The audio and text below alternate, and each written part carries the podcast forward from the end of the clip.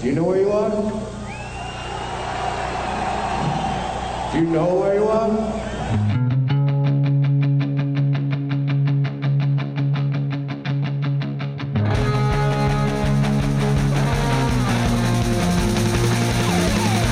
This is Appetite for Distortion.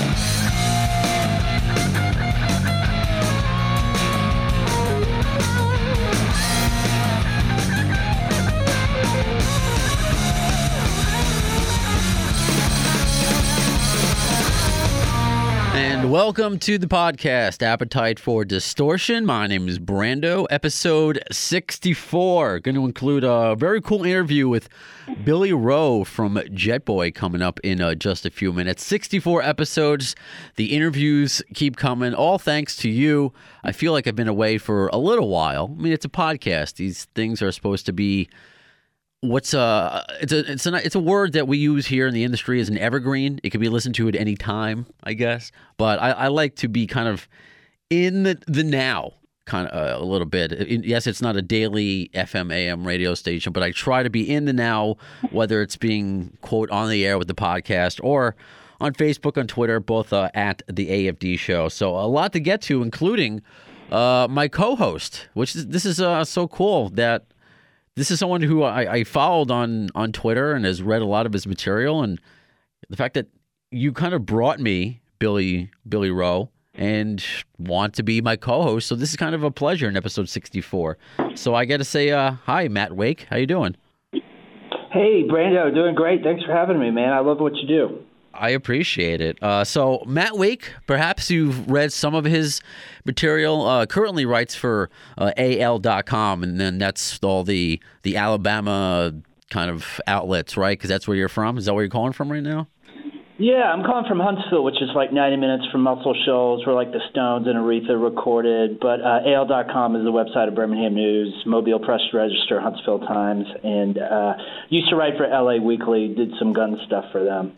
Yeah, I think that's where the tie comes in because it's another person indirectly that uh, Art Tavana, our journalist buddy, uh, Art Tavana brought us, who writes for for Playboy currently, but used to write with uh, L.A. Weekly, just like you, putting out you know guns material, which is just so cool. I, like out of nowhere, there's like these two awesome journalists writing these great Guns N' Roses pieces in both uh, you, Matt Wake, and uh, and Art Tavana. So I, I guess Art made you had you find us because I'm always amazed of just who's listening and who reaches out. So I don't even know how you know about this little show of mine, let alone offer. Hey, Billy Rowe uh, wants to do an interview with me. Maybe it might be better on a podcast. Oh, sure, I'll take that. Yeah, it was through Art, uh, who you know to me is one of the.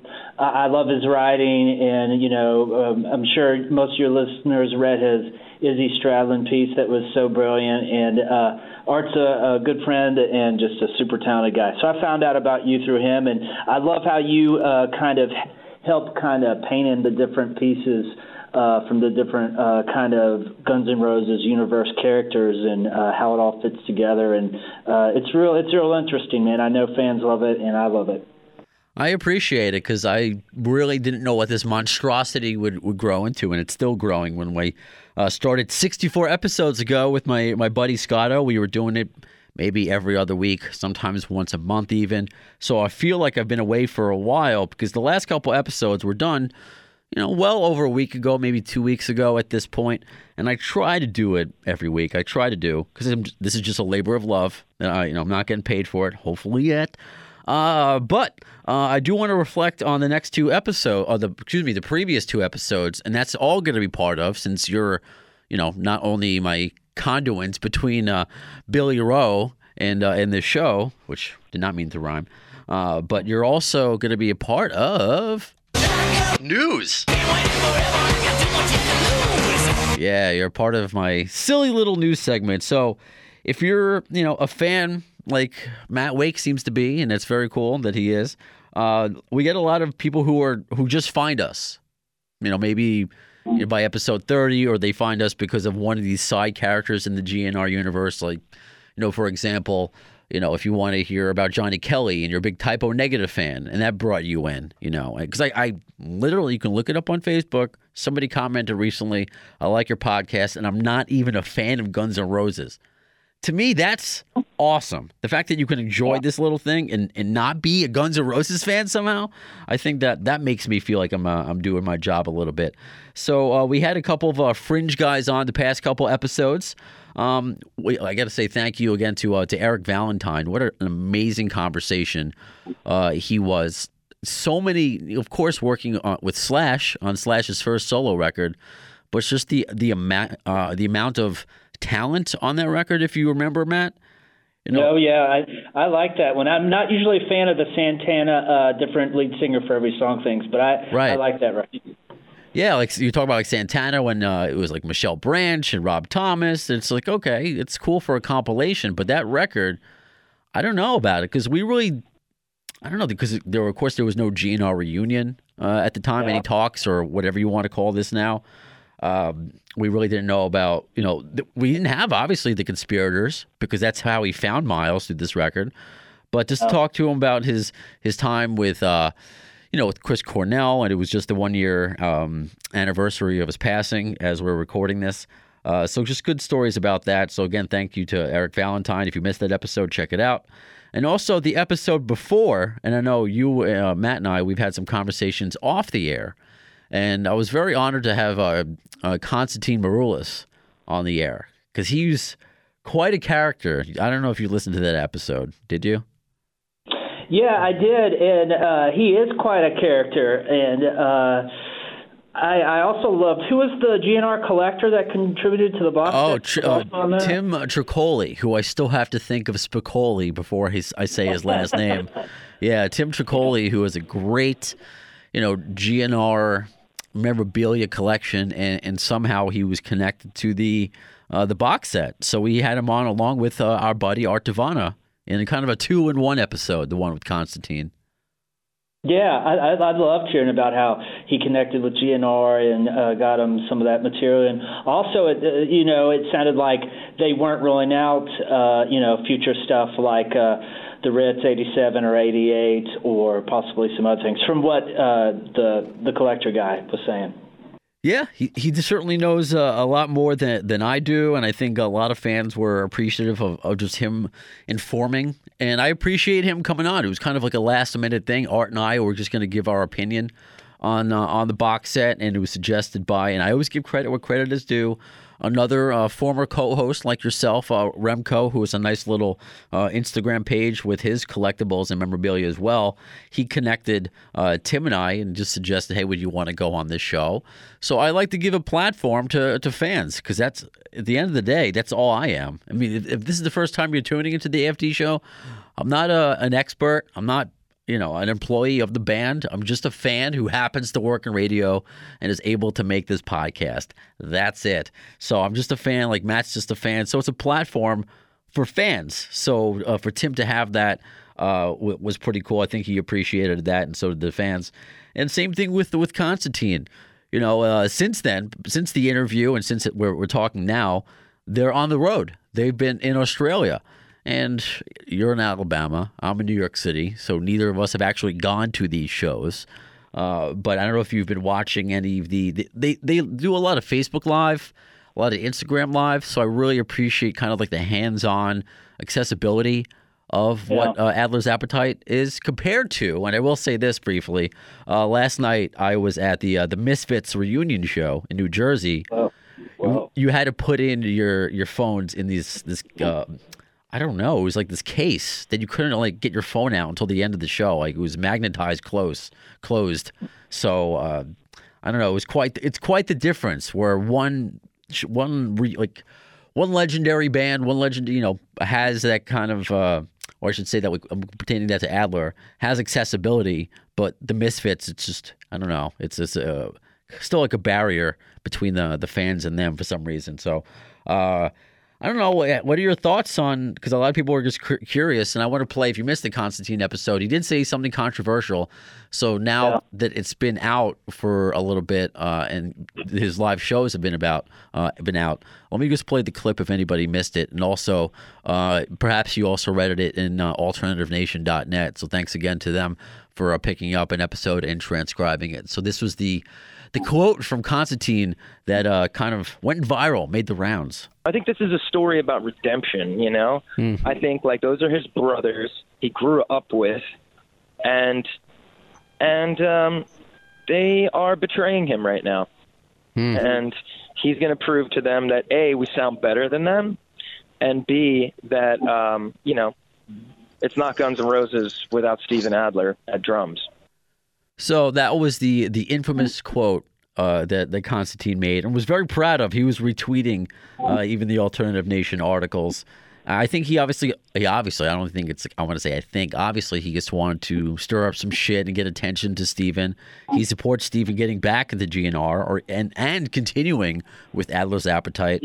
Uh, what are your thoughts on everything, Matt? Now that I have you uh, on the show, the the the quote and the performances uh, since then.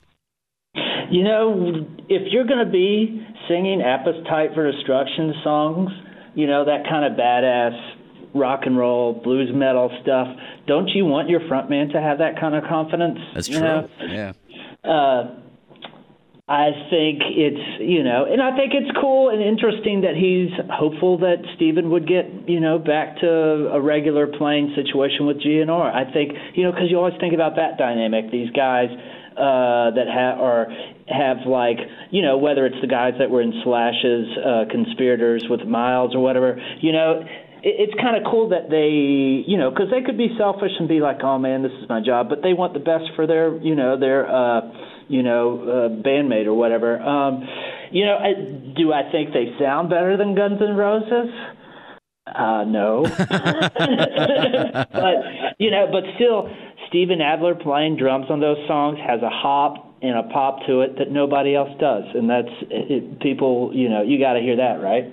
Yeah, that, that's what I'm trying to do now is, is just focus on on Steven's playing rather than the whole band. And I think, you know, Constantine. I mean, I think he knows that they sound good, but you can't say you sound better than Guns N' Roses. It's different. You know, I think Constantine sounds great on uh, Mr. Brownstone. That has been the standout from his tenure with this band. But what what what makes me what it makes me really want is new music from them, them to continue a little bit. I want to see them kind of do a conspirators thing. I want to see them do a, a McKagan's loaded uh, thing. And and speaking of which of uh, of loaded, I got to say, you know, of course, thanks again to to Mike Squires, the guitarist, for our our intro. And when you mentioned that uh, in your point before, as far as bandmates wanting what's ba- uh, best for their friend, that's what Squire said. He wants what's best for Duff. So he wanted he was happy when the reunion happened and he still believes that we'll be loaded in the future. And Todd Kerns said the same thing about the conspirators. Uh, that at the time that he believed there would be new music and a tour, and obviously it's come to fruition since then. They just announced, uh, at least for my neck of the woods, uh, an October date here in, in New York. So, and Todd said the same thing when GNR got back together. I'm happy, you know, for my friend and also continuing this to, to do whatever project he has with Slash. So I'm kind of hoping that happens with with Constantine. So because it seems like some sort of brotherhood was formed there, and any sort of positive inf- influence, and I don't know, all this new music, all the possibilities with AXL/DC and the bands I mentioned before. Uh, I'm I'm into all of it, but. That, that leads into, I guess, uh, the last part of Shotgun News before we get into uh, Billy Rowe. And this relates to because everyone's like, yeah, new music is great, but what about GNR? So we kind of got maybe some news on that. I don't know. Are you a quite a frequenter of any of the GNR forums? Uh, of any of them? Any Facebook pages? Like, how do you normally, you know, get your community affairs uh, publications from GNR? You know, I I've never been a very frequent visitor of the message boards. I have looked at them some. Uh, that uh, here today, gone to hell. I look used to look at a lot back in the day. Sure. Um, but uh, you know, just you know, it's uh, just typing in Guns N' Roses and looking for news on them. Uh, but uh, I guess you're talking about like uh, the band's manager Fernando being on there, right? Yeah. Um, this was because I mean this is what I've I've done. I have to do now for the show to kind of be in the know, or at least what the the scuttlebutt is as far as what's going on in the forum. And you know, I've mentioned before, I like uh, my GNR forum. I've had uh, the the admins, uh, Russ TCB and, and Downsy on. I believe it was like episode 35. And I'm interested in what goes into these fan forums because it's, you know, especially when it's uh, it's been around for a while and how much the internet has changed. So there's just that aspect of it in addition to the GNR stuff. Because I used to just go when I was there was nothing heard from the band and like Chinese Democracy leaks. Like I was just anything to hear new music. Yeah. So uh, what I'm referring to, what you just referred to, is uh, Fernando, their their band's uh, the band's manager. He put out a tweet um, and he said. Uh, did some light readings, uh, reading on the forums today. Funny how some of you are so clueless, yet you speak from a standpoint of assumption and spread the trash you call your opinion as fact in your little community. So it's been a few days since he put that out, and so I don't want to focus too much on what he said in that moment in time because it's, and I will get to what's ha- transpired since then because again, this is a, you know, we record this when we can. It's not. It would be cool to do a daily Guns N' Roses show, and we can pick up uh, from the moment it left off. But it just doesn't work that way.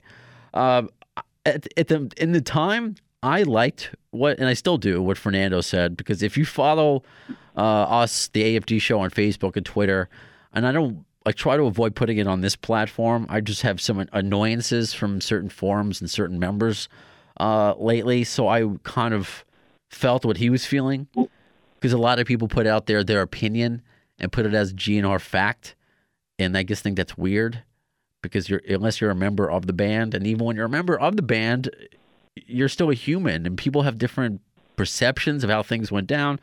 So I identified with uh, his his quote, but it seemed to have uh, uh, upset a lot of fans because I put it up on on Twitter and I put it up on Facebook, if people weren't aware, uh, and then Fernando joined my GNR forum, mygnrforum.com, and addressed the, some fan questions, which I thought was pretty cool.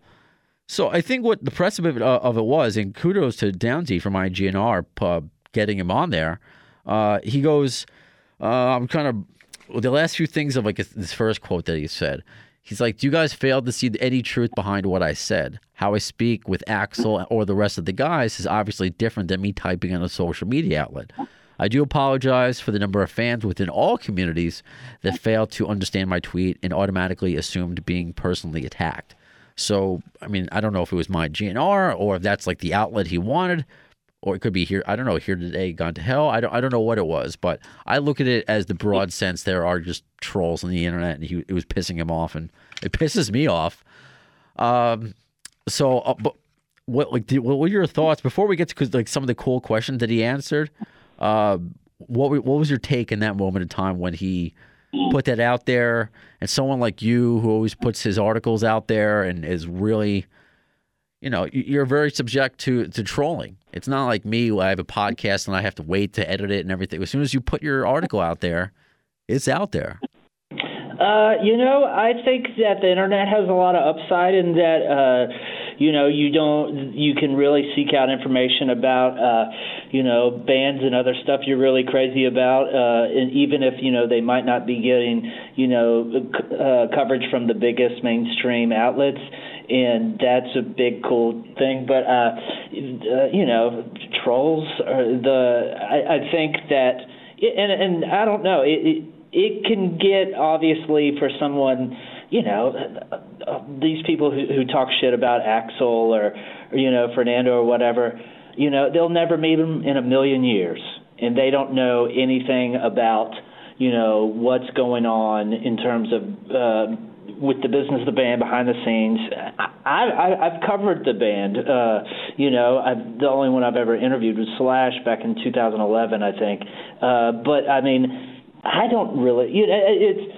It, you know, and people just having a voice and you know, you know, typing on their keyboard from their mother's basement with Cheetos dust on it. You know, Right. it's I'm sure I'm sure it gets. You know, I get shit sometimes, and I'm you know really not a big deal at all. And then you think of somebody like you know uh, the guys in Guns N' Roses, or you know to a less extent the guy who manages Guns N' Roses, the the, the shit people talk about him that don't ever know him and don't know shit about it. You know, it's it, I'm sure it's frustrating at times. It has to be, and to connect, you know, our world, Matt. uh, I've had off-air conversations with Art Tavana a lot about this Yeah. because there are certain things. I mean, I don't mind if, let's just say, you don't like this this show for I don't know, maybe you want wall to wall GNR talk and you don't care about, you know, the lesser known people or you know maybe my my Jewish humor isn't your cup of tea. That's fine. But when you say certain things like if I'm spreading lies or if I'm misleading,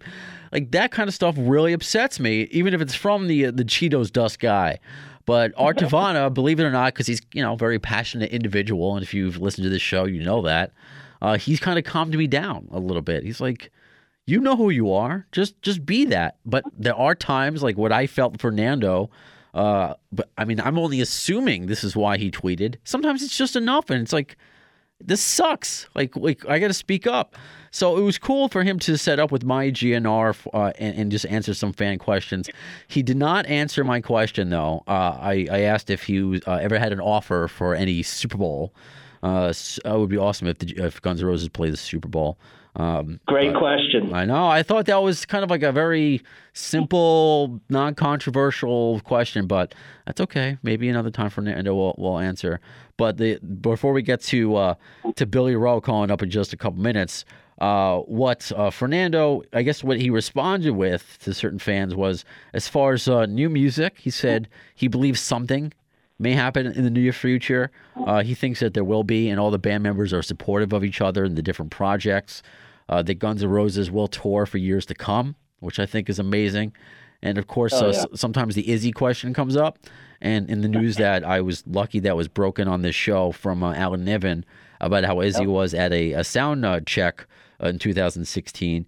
He just, uh, Fernando, in regards to Izzy, just wrote, uh, I am not going to comment on my friend Izzy. I love and adore him, so I would just ignore questions pertaining to him. Okay, so which is fine. I think that that's just fine. So uh, there's love to Izzy. New music and and GNR continuing in some form. I think is just uh, it's all positive. This is all positive. You, all of this is are, are just are stories and facts that we didn't know would ever happen years ago prior to this. So I think this is uh this is all good news. Absolutely, man, and uh, especially the years to come. And who knows what's going to happen? But years to come, possibility of music, and you know, uh, not getting into uh, talking uh, possibly shit about Izzy or. Uh, and uh, by the way, I love the Alan Niven interview you did, and that was a, uh, you know, a pretty big nugget that Alan gave you about Izzy at the uh, sound check or whatever. And uh, Alan's awesome, such a cool voice and such a cool character. Oh yeah, uh, I want to get Alan on the show in in the near future. I know he does a lot of uh, co-hosting with our buddy Mitch LaFon, who uh, who connected us. I always let people know who connected who. It's all six degrees of whether it's AFD show or six degrees of GNR. I believe in credit where credit is due. So, uh, you know, Mitch connected me to Alan, Art connected me to you, and you connected me to uh, to Billy Rowe. See, and that's the segue into talking to Billy Rowe. It's like I've done this before. Good. How you doing? Good. Uh, on the line, and, and Matt, are you like, what are you doing? Are you eating like Doritos? What's going on? There's like a lot of noise. No, no, no Doritos here. Hey, Billy, Matt Wake. Good to meet you, man. Likewise. I was just, Yeah. I was just thanking uh, Matt because he's kind of the one that connected us. Because I, I, I believe you reached out yeah. to Matt to write an article, and he's like, you know what, we can do something bigger and better and have more fun. And I appreciate, uh, you know, and I've said to Matt already, uh, you know, him bringing, you know, you on introducing us, kind of. So um, Uh huh. now I got to Yeah. thank you for for taking the time. Yeah, man. It'll be fun. Matt did some cool write up, story about the band, and you know, I see him. You see you writing about the '80s stuff and all the good times back then. So Yeah, right on. A lot of good bands, a lot of good songs, like uh, Yeah, yeah. and uh, Feel the Shake. And so you guys have a new album coming out? Is that the deal? yeah, we do. We got it. We signed with Frontiers. Awesome. Uh, if you're fami- I don't know if you're familiar with the label out of Italy. They uh, they they sign a lot. They they got a ton of bands from the '80s. They put out the last LA Guns record, the uh, Missing Pieces, and uh, they put out the new Whitesnake, the last Def Leppard, and Journey, and you know they also got new bands as well. But they I don't know they approached us through our agent if we if we had a record in us, and we said yeah, let's do it. That's a great roster, and this is what going to be your first record in, in 30 years. Is my Dude, yeah, it's yeah, it's, it's going to come out in January now, Wow. but it'll be you know yeah, thirty years, man. Feel the Shake was recorded in was supposed to be out in '87, but came out in '88. So technically, you know, And close not, enough for rock and roll. and not to date you, uh, well, not literally date you. I mean, I don't know you that well yet, but not to date myself, I guess. I, I was four years old, I think, in 88. yeah, wow. well, I wasn't. or five years old. Uh, but I mean, I- I'm still uh, obviously I was young when GNR because I'm 34. GNR came out and and Jet Boy, you guys kind of came up together, and I wanted to go through the whole ride because it's just unbelievable from where you were. And then I'm sure you never would have thought in 2018 you would be putting out a new Jet Boy record. And with all the bands you just me- mentioned on that roster, they're all doing really well, and people still love their music. So there's still a demand yeah, for it. I know. I- yeah, absolutely. So before we get to uh, to that, let's start at the other uh, the beginning of the Billy Rowe uh, book, and I guess I have to properly introduce you because uh, Billy. Billy Rowe from from Jet Boy and Line. I like to start my interviews awkward. I like to enter, uh, end them awkward because I'm awkward. This is how it works. Uh, where are you? call- Where are you calling from? Are you calling from San Francisco, West Coast? Where are you calling? Um, actually, I'm in Los Angeles right now. Okay. Funny enough. Yeah. So I'm calling you from North Hollywood. And where is that? Like, where did you grow up? Are you normally uh, are you a West Coaster? Like, No, I grew up in San Francisco. okay, Full on native. I'm like third generation native of San Francisco. Niners. And in night uh yeah, I grew up with it. Yeah, Niners, Giants, of course, you know. Right on. Um of course the Warriors now and all that, but um yeah, I grew up in the Bay Area, right in the heart of San Francisco. I mean, right in the city. So um and then, you know, band wise, you know, when we signed when we were about to sign a deal with Elektra Records, we ended up relocating to Los Angeles. Nineteen eighty six. 86. Now, Yeah. I my memories of, of then is very faint, maybe being, again, in, in my crib dancing to Wham. But I want to go Uh-huh. back to your perception of 86. What was like the young Billy Rowe like? How did you, I want to find the path of how you got to Jet Boy and how you got, you got to be, you know, playing uh, you know, the music you love for basically a, a living and still doing it today. So take us way back when. Like, what kind of kid were you? Were you a good student? Did you always want to be a guitarist, a musician? What, Right. Well, it's it for me. It started like, God, dozens and dozens and hundreds, if not thousands, of course, people.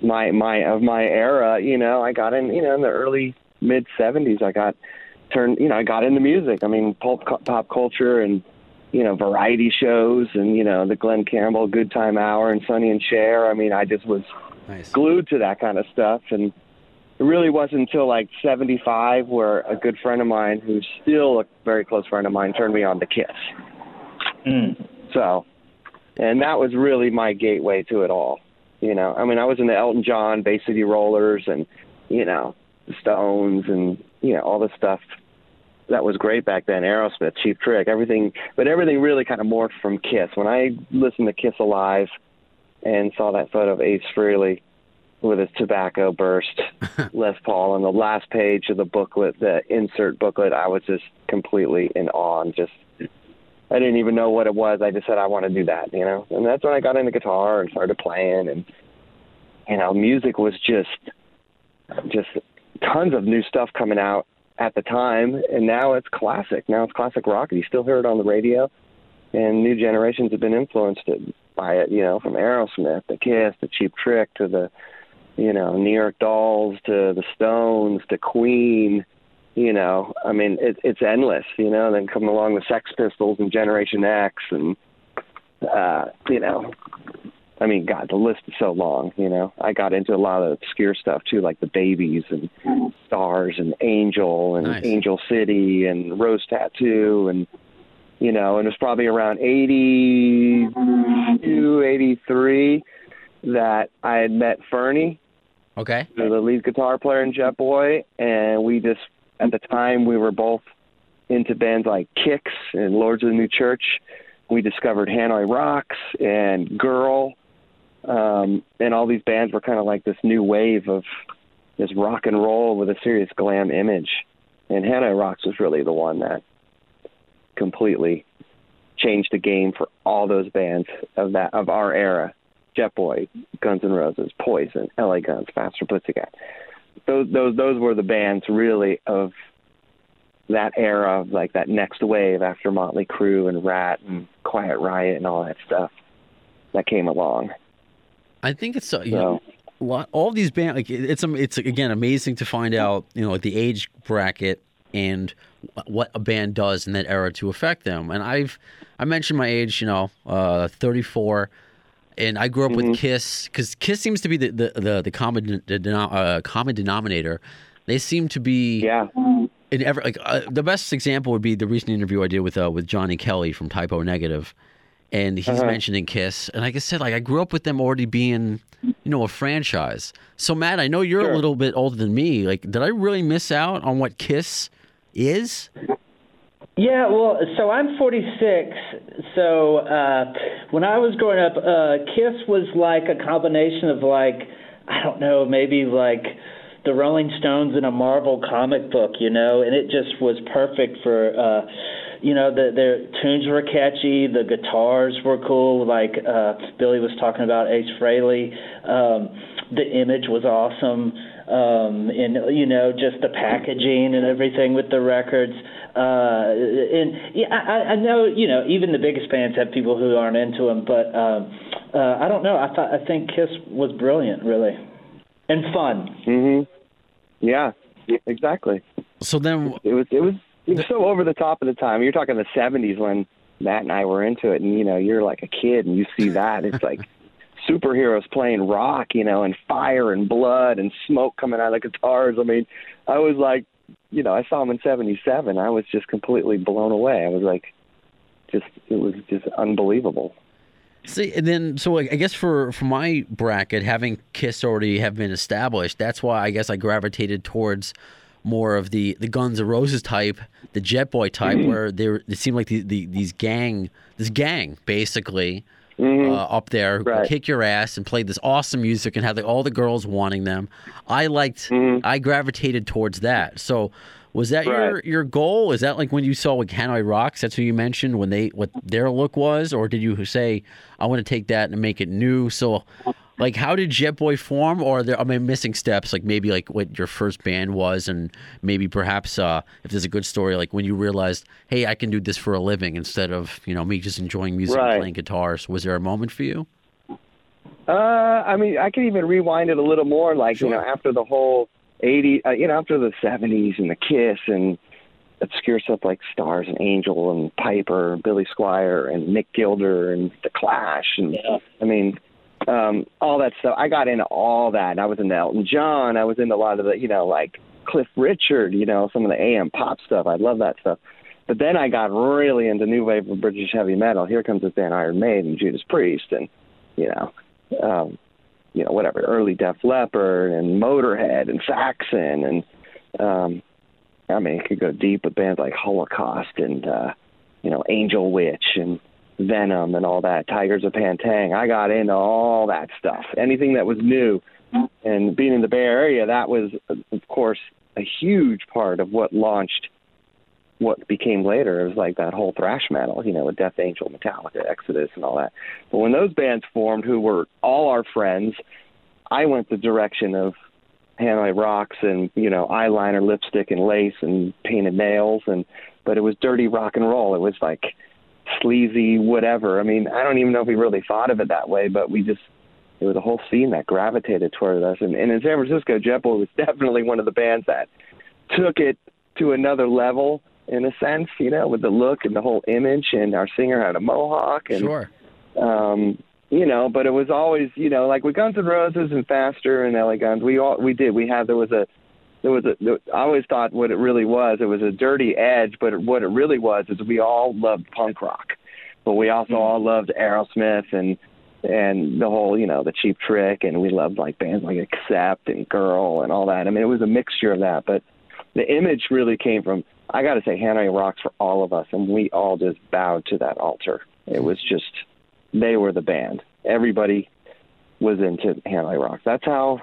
I mean, in 1983, that's that's really my beginning story of Jet Boy and Guns N' Roses. Is Fern and I used to travel to Los Angeles with a good friend of ours, Diane, who used to love Wasp, and this is before the first Wasp record. So we used to hitch a ride with her to L.A., and they'd be playing the Troubadour, first time we went with her. It was 1983, and I just remember vividly this dude standing in front and like black hair, white shirt, white creepers, you know, tight black jeans with safety pins going up the front, you know, black fingernails and and you know, we were pretty much the same with the creepers and I we just started talking and it was Izzy. You know, and then here comes Chris Weber and here comes Bill, which is Axl. And we all completely clicked over Hanoi Rocks and Girl and Lords of the New Church and Johnny Thunders and uh they had Hollywood Rose going at the time hmm and we used to go and hang out. You know, we all became like this friends, and we didn't have Jet Boy going, but we had the name, and we always said it's like you know they were doing Hollywood Rose and and. But I think you know, I guess things were kind of like starting to shift or whatever. But we always said, oh, we got to start doing shows together when we got our bands up and running and all that. And we kept in touch.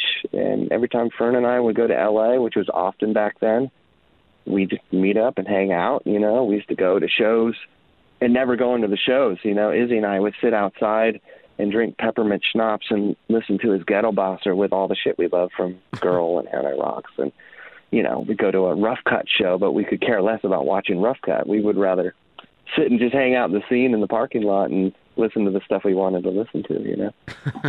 and, and that's where our relationship started, you know, and that's where the whole scene started where we met like Taime and Tracy Guns and you know all the guys who were in those starting those bands. We were all like new up and coming bands at the time. It's such a pool of talent. So like, and you were friends. Like this is what I always found interesting. This all the talented people that were involved, and like you just said, uh, you weren't Jet Boy yet. They weren't Guns N' Roses yet. You know what you, if you were also friends? Like, how did you decide decide who would be in like what band? Like, why couldn't have you recruited Bill, aka Axl, to be in Jet Boy or or Izzy to be in Jet Boy? How did you kind of pick teams, so to speak, if that makes any sense? Yeah, I don't know. That never. That's a good question, but um, I guess really we were from San Francisco, and we kind of had a core of a band back home. You know, we had Ron was on drums and Todd was playing bass, and we were really looking for that singer. You know, and Izzy and Axl were, you know, they were the Keith and Mick, Joe Perry and Steven Tyler. I mean, that's what those guys were. You know, I always, you know, when it comes to the GNR, I really just do the hats off to those two guys, and you know, especially Izzy. I think he's the underrated guy of the band who, you know, he was a huge part of what that band became on that first record. You know, Oh, for sure. I I I feel you know that's my opinion. You know, but uh, I I don't know. I mean, everybody was kind of like our bands were already kind of started, and we all had our groups of people, and I guess us being in San Francisco is why we never considered. I mean, even though we were looking for a singer, there was a couple guys we talked to, but it just the distance was tough. Mhm. And then soon enough, early early 1984, here comes Todd knew Mickey. He goes, I think I know I know this guy. I think he might be good, and it was Mickey Finn. And once he once he stepped in, it just it, you know it was just like the spark that started the car. You know, when you're trying to hotwire it, it just all of a sudden it just started up, and it was like, whoa, that we got something something going on here. Uh, the first time you you, you met Mickey, uh, your your singer, because you mentioned Mm-hmm. before, and if you don't, you know, people don't know, like now, trying to be punk rock is kind of um, unfortunately become mainstream, which is the opposite. Yeah. So maybe having a, a mohawk now does not mean anything. It's like you're trying to be something. Back at that Right. time, having a mohawk, people were afraid of you. That was a big Yeah. Mm-hmm. deal to have a mohawk in, in the early '80s. So, uh, what did you have the mohawk when you first met him? Was there, you know, uh, uh, you know, is there more? To, is there a method to the madness of having a mohawk, or is just Yeah, no, he did not have the mohawk when he joined the band. He was very Michael Monroe, just big blonde, spiky hair, you know. And it really was probably like it was early on. It had to have been like third, could have been like the third show, or like I don't know. I can count flyers and get more accurate, but very early on, his girlfriend at the time was becoming a hairdresser and he just comes to one a show we were doing. You know, it was always getting prepped up for that show, and boom, it was a mohawk, and it was it wasn't the real nail spiky one. It was a real glammy one. It was more just kind of just ratted out, but it was a mohawk, and we were all like on, "Whoa, this is you know." Much as we loved the punk and all that, I was just like, "Well, this is like completely different," you know. But Oh, I don't know, man. It just kind of it worked for us, you know, and it just became a trademark for the band. But it also Um, became a difficult part too because we went into mainstream when we got signed. That mohawk was very, very, very. They didn't understand it. Labels didn't understand it. Magazines, you know, a lot of people just could not comprehend. Wait, this is a rock band. You guys have this thing over the mohawk. They just put us next to Motley Crue or whoever, you know, the other, you know, faster, and it was kind of there was a little bit of scratching of the head, you know. I love how the uh, the the the first Jet Boy record, Feel the Shake, has this real scrappy kind of street feel to me in a, a different way, but uh, the first Faster album did too. But my question was, um, you're ta- we were talking a little bit about how you guys were getting together as Jet Boy, and I've always assumed it was named for the New York Dolls song. And if if is that true? And if later, did you ever encounter Johnny Thunders or uh, David Johansen? And uh, did you ever hear what they thought about it? You guys naming yourself. Right. Right. Yeah, I mean at the time, I mean I I knew the New York Dolls, but I think around this time was when I was really kind of like getting into it more. And Yeah. we knew the song and Fern used to work for a uh uh freight forwarding company, which is uncle owned in, in the Bay Area. And he'd always go to the airport to pick up freight. And he got nicknamed I want to say he got nicknamed Jet Boy. And when we were trying to come up with names, that doll song was in the mix as what we were into, but he did say he goes, "What about Jet Boy?" And it's just kind of like, yeah, that's cool. But it kind of it's the doll song, and so it kind of came from that, and also this story of where Fern had this background of being at the airport all the time, which is really, eh, I mean, that's from what I remember. I remember being in my kitchen in my parents' house when the name popped up, and that's we just kind of stuck with it. And but the dolls were, of course, a huge influence, and it was they were no longer at the at that time, and it was Johnny Thunders, and we had seen Johnny a couple times, you know, in the you know when we were starting up to play and uh, starting to do gigs and all that. But in 1986, we did a show. It was Jet Boy, Guns N' Roses, and Johnny Thunders for the uh, Que Sera Sera era of Johnny Thunders at Long Beach at the Fenders Ballroom, and that's a show that all of us were flipping out over. Like, holy shit, we're playing with Lord Thunders. You know, it was a huge deal. Um, Billy, back then, when you were playing those early shows, Jet Boy with Guns N' Roses, uh, what did you view as the strength of GNR at that time? Was it like you were talking about earlier, kind of the Joe Perry, uh, Steven Tyler, Keith Richards, Mick Jagger thing uh, between Axl and Izzy? What did you view uh, as the strengths of GNR at that time?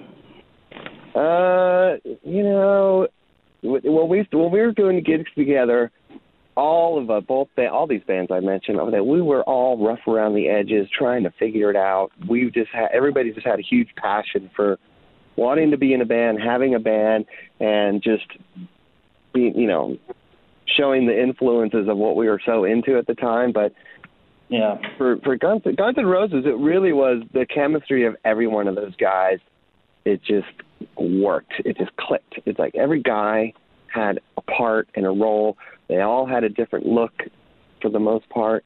You know, yeah, it's kind of like rock and roll, just like blonde surfer dude Steven on drums. You know, Duff the punk guy with you know the long hair punk dude, and Izzy's kind of the Keith Richards you know, Stonesy guy. Axl was, you know, he had that punk Hanoi Rocks vibe, Michael Monroe, you know, and, you know, Slash had that Joe Perry, but he also kind of dipped into that Michael Schenker in a way, you know, hmm. type thing. So they had, they had a real unique, unique thing going. And it really goes for all of us, you know. Oh, absolutely. I remember Axl telling Mick stories, you know, going like, "Man, when you came out with that mohawk and the lights and the green, it was like this like reptile." You know, I remember him saying shit like that because Mick and Axl used to really connect on like this this front man kind of thing, you know, not like trying to outdo each other, but really kind of like admiring each other a lot. Like talking Like, shop, they maybe. Yeah, talking shop and just like they were, they really both were like kind of ahead of their time in ways, but yet they were shining influences of what they grew up on. You know.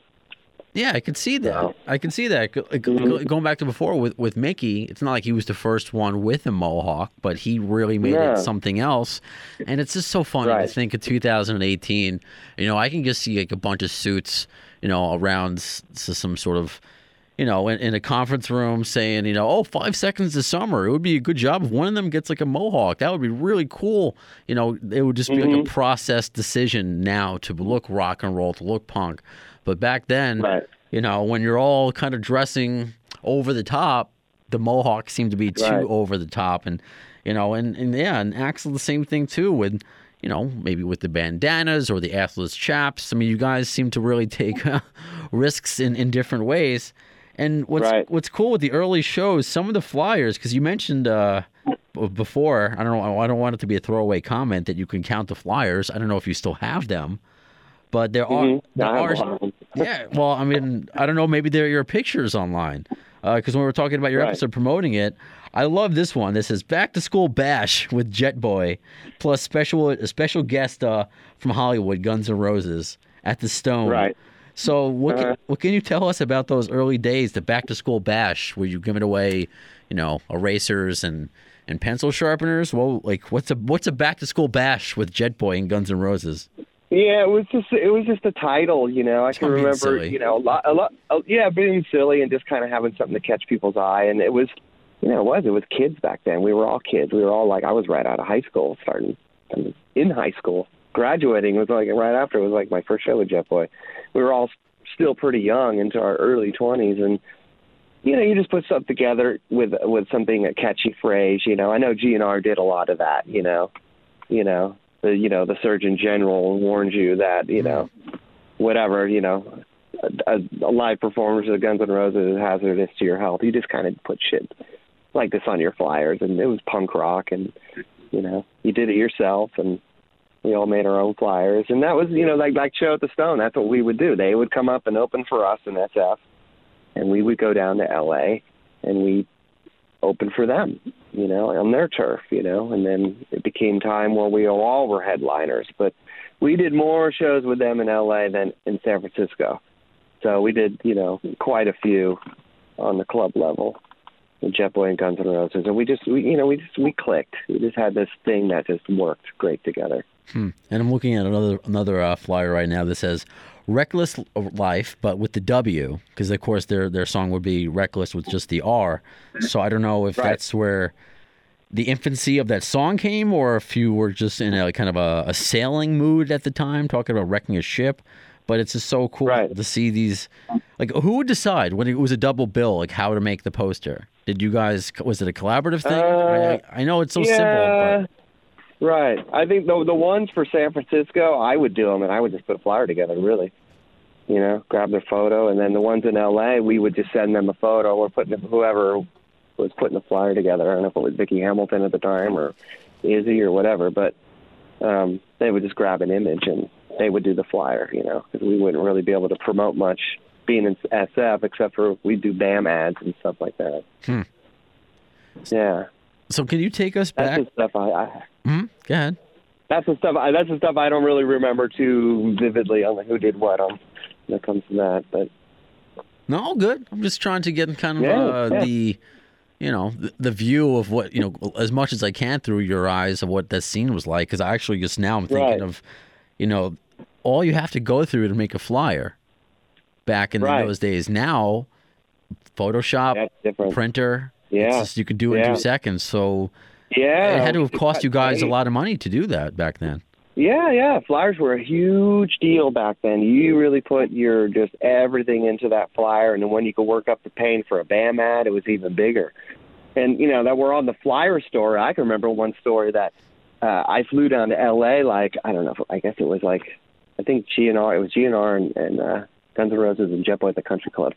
And it must have been 85, 86, whatever. And so I flew down and our manager Bridget picked me up, and I went and stayed with Izzy, and I flew down, and we grabbed flyers, and we went around town and just pasted them with. I remember I brought wheat paste. You know, you paste it on shit. Izzy's like, "Well, we're gonna get in trouble for that." So I'm like, "No, just paste it all over the place. Who cares?" and we would go post it around. But we went and borrowed. We go. We needed a car, and I don't remember. I want to say it was, um, uh, Wes's car. It was a station wagon, and I don't know if it was whatever. It was in a parking lot, and Izzy didn't have a license. I had a license, so I'm driving the car. Izzy's in the passenger seat, and we're about to pull out like on Hollywood Boulevard to hit the flyers, and this rat, big mound of red hair, ratted out, looks through the window because it was like almost like an El Camino with the sliding windows behind the the driver area, and it was Axl sleeping back there. and I just remembered he like he waking up like you know what what's going on you know where are we going? He was like sleeping in the car. so I don't remember if he just went for the ride and slept the whole time or whatever, but I just remember shit like that is what we did. You know, it was very DIY, and we did what we could to promote the band. We did anything we could.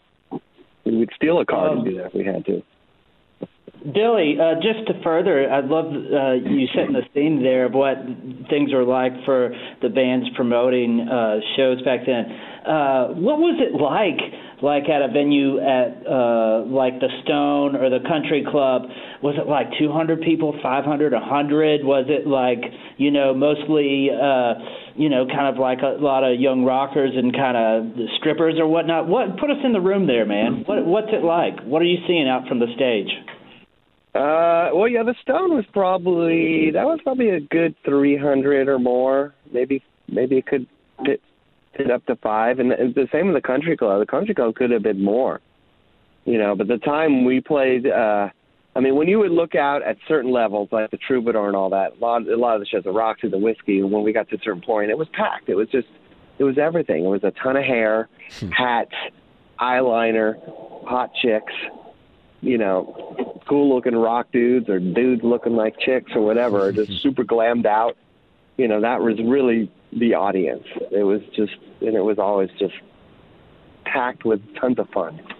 You know, it, was- it was sex, drugs, and rock and roll, as cliche as that is. You know, these days, that's really what it was.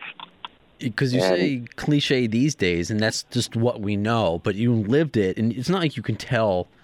You know, when you're living through something, that maybe something is going to be big. Big that Jim No. would go on to be something. Would GNR would go on to be something. But can you recall No. the perhaps maybe the first time you met uh, Axl and or uh, Izzy? Because you said they could be like uh, they were comparable to, you know, Steven Tyler, Joe Perry, but that didn't mean they were going to be on that level. You maybe just saw the, the similar chem- a similar chemistry. So do you remember meeting them for the first time, and or if you thought that they're like, wow, this person's going to be, this is the next so and so.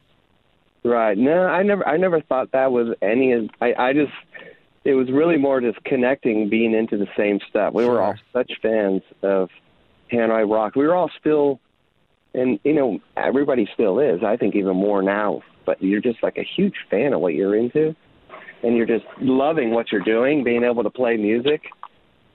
And I don't think we really thought anything like, you know, wow, this guy's got it, you know, because I don't even really think we paid attention to that. We were just Because they're just your being in friends, band. right? Yeah, they were exactly. They're our peers. It's the it's the same way now. I got so many friends who just like worship Guns N' Roses and some of these bands, and from you know, I look at them like, oh, well, that's cool. I mean, but there's probably people that grew up with Aerosmith and Kiss and Cheap Trick and these bands that I worship and go like, wow, that's how I would think. So it's a mm-hmm. generation thing of what you grow up on and what you're impacted Right. as a kid. I think. I think when you're a kid, it's a huge deal how things impact you and music especially, and you take that with you for the rest of your life. Oh, absolutely. you're, you know, those are you're going to always when you when people connected with Guns N' Roses when when you were your age, you know, you're just you, you'll take that to your grave. I mean, this is how it is. Right. and then, Um, go ahead, Matt. Hey, uh, Billy, uh, you mentioned uh, Hanoi, how big that was for you guys and for people like Izzy and Axl and uh, it, everything as far as far as you know, like look and music and everything.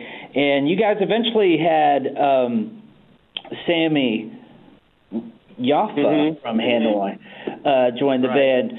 How surreal was that to have a guy of that was in a band you were a huge fan of be in your band? Right. Oh, that was a huge deal, man. I mean, that was a real turning point. Uh, you know, a lot of drama, a lot of everything in that point because we fired Todd. But you know, when we knew Sam was coming over, we were a little, we were kind, we were like super shocked, like, wow, this is crazy. But at the same time, we had gotten signed. The band's doing pretty well. You can get in any club for free, you know. So there's a certain level in your head. You're just kind of like, you know, you're whatever if it's an ego or whatever it is, but um, you're very kind of on a this playing level, you know, in your mind. But you know, down deep, it was like, wow, man, fucking Sami Yaffa joined in the band, and you know, it, it happened so fast, and we clicked so well, and he was super stoked to get, you know, the offer to come out and to play in the band. We were so stoked to get somebody of his level, and uh, you know, to this day, we're all like super tight, super close, and laugh at the stories and the shit we went through, and you know, soon after Sam joined, here comes Mike Monroe, here comes Andy McCoy, here comes Nasty Suicide. They all end up coming to Los Angeles and starting their solo projects. Hmm. You know, and a lot of it was based on you know, a lot of people don't realize, but a lot of it was because Sam joined this American band that had a deal that was part of the scene that was exploding. And the other guys kind of followed his footsteps of like, wow, we gotta like, you know, cash in on this as well. And they all ended up moving to LA. So a lot of it had to do with, you know, Jetboy and the whole connection of, you know, Sam joining the band. Interesting. That's very hmm. interesting. Yeah, because you see that a I lot mean, yeah. now. Yeah. Yeah. Yeah. I mean, we all had Hanoi Rocks on our walls, and, you know, remember Izzy and I and Fern and Chris Weber drove out to this record store because that all the wasted years came out, and we needed to get it on vinyl, and even though that's all you got back then, you know, and we had to get the record, and you know, we were fanatics. We loved it. That, that was the band. Pretty cool. Yeah, I'm looking at that, like kind of comparing it in my in my chemically imbalanced head. Uh, You know, you working with with Sam, you know, working with one of your heroes from Hanoi.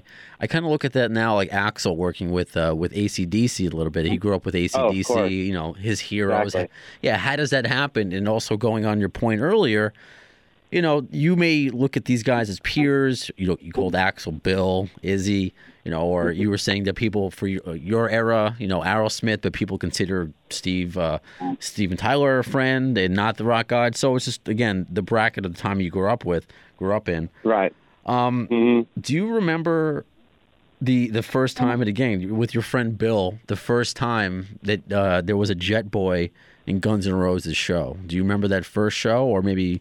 Uh, Yeah, yeah. It was at the Troubadour, and it must have been in, uh, had to have been in '85. It was probably our second time in LA, and it was Jet Boy, Guns N' Roses, and the Joneses, Hmm. the Troubadour. I don't know the exact date, but it was '85, probably mid to late 1985. Hmm. Yeah. Anything uh, in particular you you may remember, or just what you said, sea of hair, eyeliner, hot chicks, or anything? Yeah, that that was that was a very. I mean, that was a real punk rock show in a lot of ways because we, you know, the Joneses were that real nitty gritty. You know, they were kind of ahead of the game with everybody of that whole, you know, junkie rock. You know, that whole Johnny Thunders. You know, hmm black jeans, black everything. You know, rock and roll, but with that punk twist to it. So that was one of those shows that just really solidified the scene we were starting to build because that's what we were into. We didn't want to go play with, you know, we didn't play with bands like, you know, nothing against them, but like Warrant and stuff like that. That wasn't our thing. You know, it had to be. We tried to keep it in our own little, you know, what we were into, or it had more of a punk vibe to it. Sure, sure. You know. I like uh, also how you said you're still friends with with Sammy because so many years c- can pass by and you're still friends with these people that you you grew up with, still making music. Some of the some of the people you grew up with. Over time, has it you know up, upset you that sometimes like w- how you were friends with GNR and growing up together? How there may not Uh-huh. be that the closeness because you know if you're comfortable talking about some of the the things that have transpired uh, since then Right. uh, going forward, but does it bother you a little bit that maybe you're not as friendly with with Axl anymore, or I don't know your relationship with with Izzy? I know you're still friends with Tracy. Uh, hmm how does how does time affected your relationships with some of the you know the people you grew up with? Right. Well, you know, all the other bands, Faster and LA Guns and all that, you know, we still keep up. Like Tracy, and you know, we got Eric Stacy's playing with Jet Boy now, who was in the original Faster, and Taime, still friends with all these guys. With, with Guns N' Roses, it was always it's publicly known for the deep hardcore that our relationship, you know, like Todd, our bass player, when when we started, when he met GNR, which was technically through Bernie and I, you know, we're the ones who connected the two bands because we knew them prior. He just took a, you know, he, he just he was on that that ride of that party ride, you know, big drinker and dabbling in drugs. Um, and so our relationship was really tight. But then when we let Todd go from the band, it, it just completely splintered. You know, it just, you know, I, I don't keep up with. I would love to see Izzy, you know, um, and I've seen the other guys. I've seen Duff. It's all everything's cool, and I don't hold any bad grudges or anything like that. It's what it is. But you know, Todd, and six months after he was out of Jet Boy, we get Sami in the band.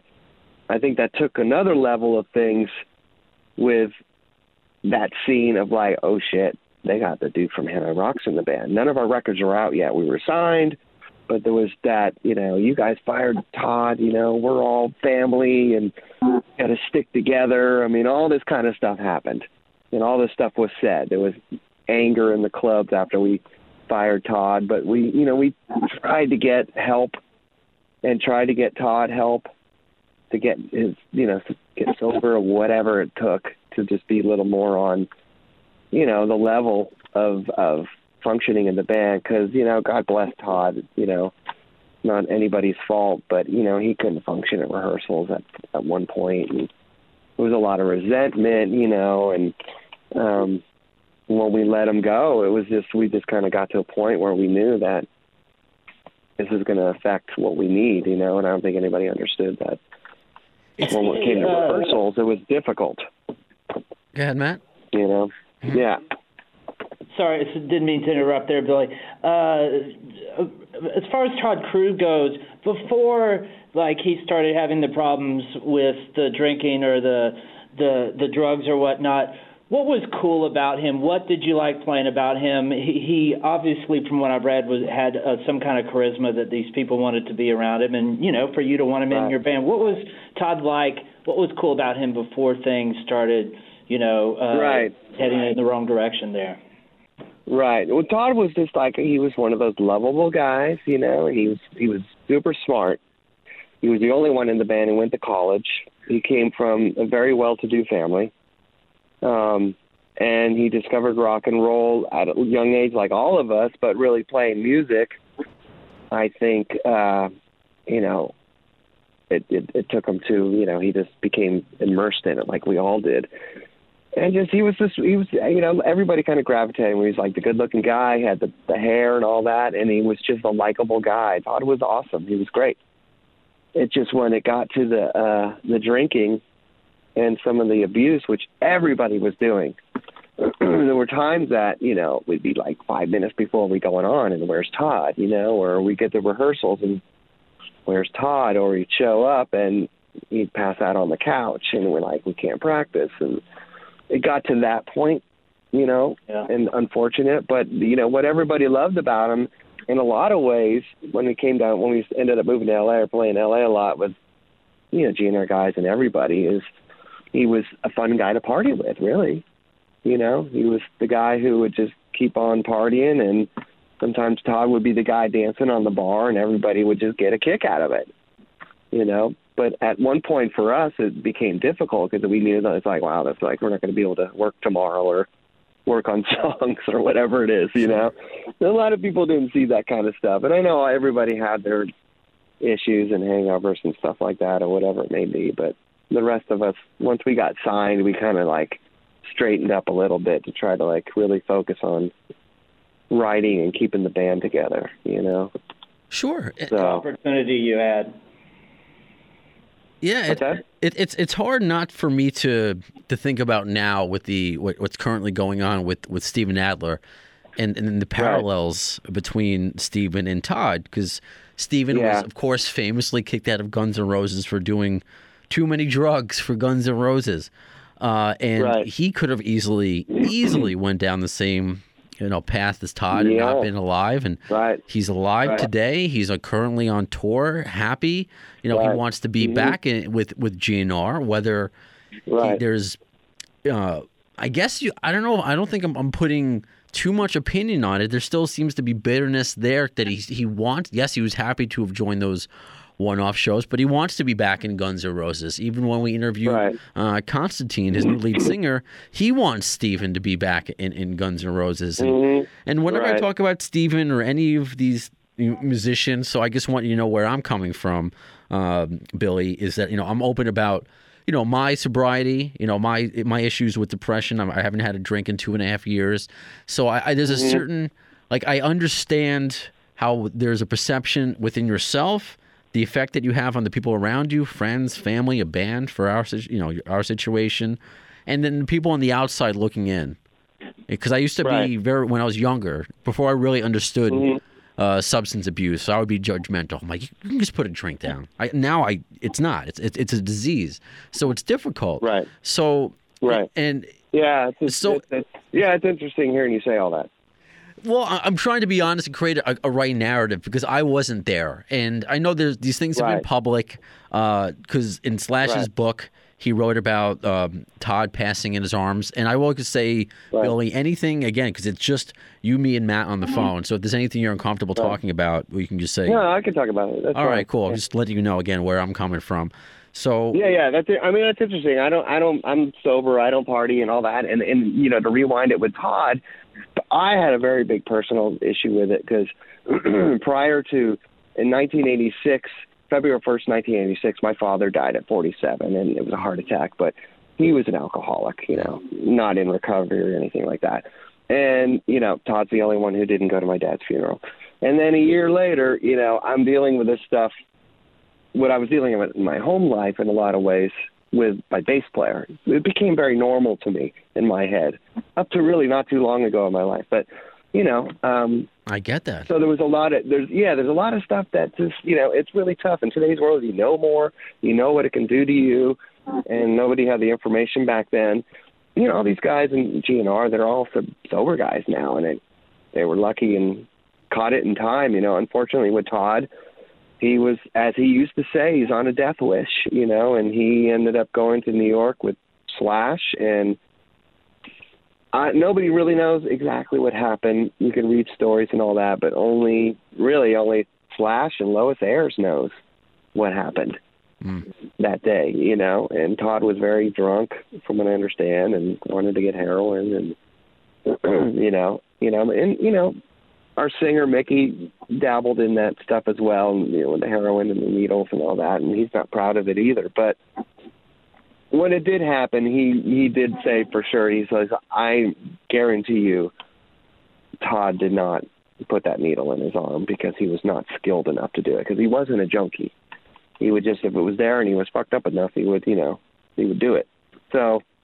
I don't know how true all that stuff is. Nobody's going to know the truth or if that's something that happened. But you know, I feel you know, God bless Todd, uh, Slash for having to like live with whatever did happen. You know, because regardless, you know, he, they were friends, and it's Right. got to be difficult, you know, to be sober and have children of your own, and to still carry that with you. You know, it's just got to be hard. That's That I that appreciate easy. you. That's that's a very healthy thought process because that's how I think. Because you know, I we Mhm. weren't there. Even though for someone like you, who obviously was there in a manner of speaking, these are your friends. It was you know your life. Mhm. For me, I'm just going back and reading about these stories.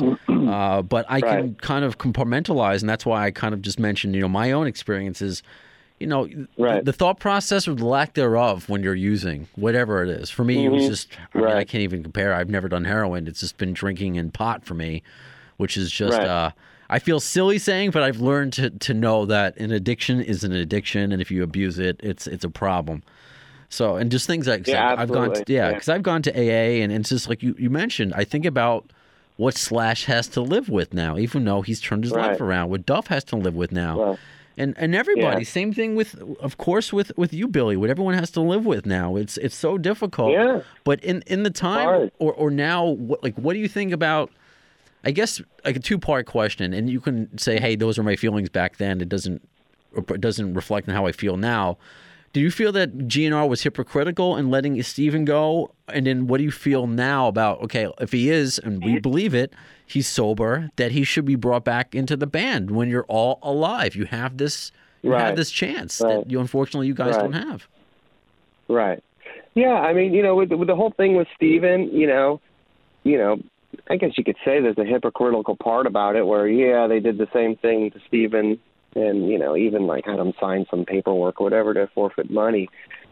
But I wasn't in their shoes. I didn't deal with Steven at that level. I don't know what it did to them as a as a band. So it was a different you know, for them it's a different place, you know. It's like I, I you know, they were humongous at the time. So probably maybe it was the right decision to make and it's just maybe it didn't happen exactly the way people think or the way you hear about it i don't know i wasn't there but you know you. at the same time they had they had to keep the band going and you know um they did what they thought was the right thing to do at the time i guess and you know it could they do it with those guys now? I think it would be the coolest thing in the world if they actually had all the original guys and there was a little bit of recklessness inside the the camp of the band because in my opinion that's what made that band what they are today. And that's what people are intrigued by is not that they have to go and start doing heroin and getting high every night but it, the recklessness you could have taken all those drugs away back then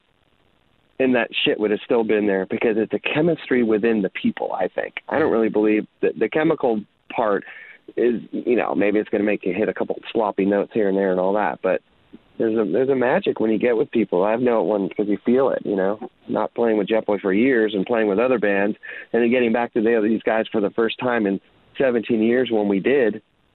I said to myself, like, oh, whoa, this is like, there's like, there is something here. You know, you kind of really feel this connection. You can't put a finger on what it is or a word or whatever. You just feel it. You know, so with you know, but then again, what they're doing now is what they want to do, and that's their band and you know they i don't i don't know enough to like maybe what they're doing is the right thing to do because of I hear their you. reasons you know I know I hear i you. think izzy would be great i'd love to see izzy in the band and i'd love to see it to be stripped down and be like a simple stage and just you know because i think at the end of the day it's about the songs you know but yeah at the same time you know the biggest thing in the world right now so it's just uh you know I hear who you. am i to say anything I hear it, and I'm curious because I'm going to Yeah. play like a short little clip here. When you know what your thought process was when Axl, because he mentioned, uh, you know, dedicating uh, "Knocking on Heaven's Door" to to Todd a couple times. So I just want in case if. You know, I'm sure many of our fans have listened to a few of these performances, but just you know, to add some production value to this thing, I just want to you know bear with me for 23 seconds. uh-huh Todd Crew, who Right. recently passed away because he danced a little bit too hard with Mr. Brown's song. Now, I don't understand how there's a God up there, he could take someone like Todd from me or any of his friends, but anyway, until then, I guess we're all just knocking on heaven's door. What did that mean to you when they started dedicating to songs to, to Todd? Yeah, well, you know, they I believe they just did that song for Todd when he passed away, and I think it was live at that live at the Ritz footage because that was, I think, a show that happened soon after Todd passed. You know, and that was basically a dedication to him, and I think the song took off. So yeah, this was Yeah, um, if you don't mind, because I think somebody yells something and the crowd on Axl. I mean, I guess you may have heard this before. So uh, this is just, uh, this might have been because that clip was for uh, the Ritz 80, 88. This one, uh, 88, yeah, I think right. this is the 87, according to YouTube, assuming it's correct. Uh, the one I'm going to play now, a little longer. Uh, this is from also the Ritz 87, October 23rd. We'll see if uh, Uh-huh. if you know your memory recalls this at all. If you know of us, if you have known of us, then you know we recently, a couple months ago, lost a friend of ours. A little over a month ago, I OD'd, and I ended up in a hospital called Cedar Sinai. I was in a coma for about two days. When I got out of the hospital, the first person I saw was a guy named Todd Crew. Todd used to be in a band called Jet Boy, and one of the reasons he got kicked out. Jet Boy sucks. One of the reasons he got kicked out was for hanging out with us.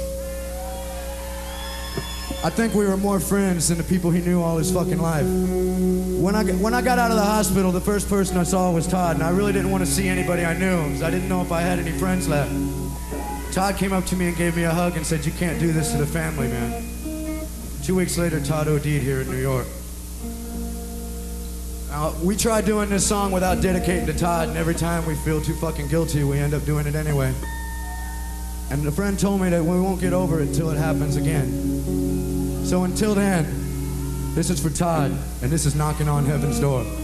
Was that the first time What first time? What? that that that song was dedicated to to Todd? Uh, I believe it was at the Ritz. Okay. So whenever that was.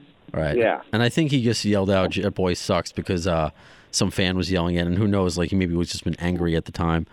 But um, Right.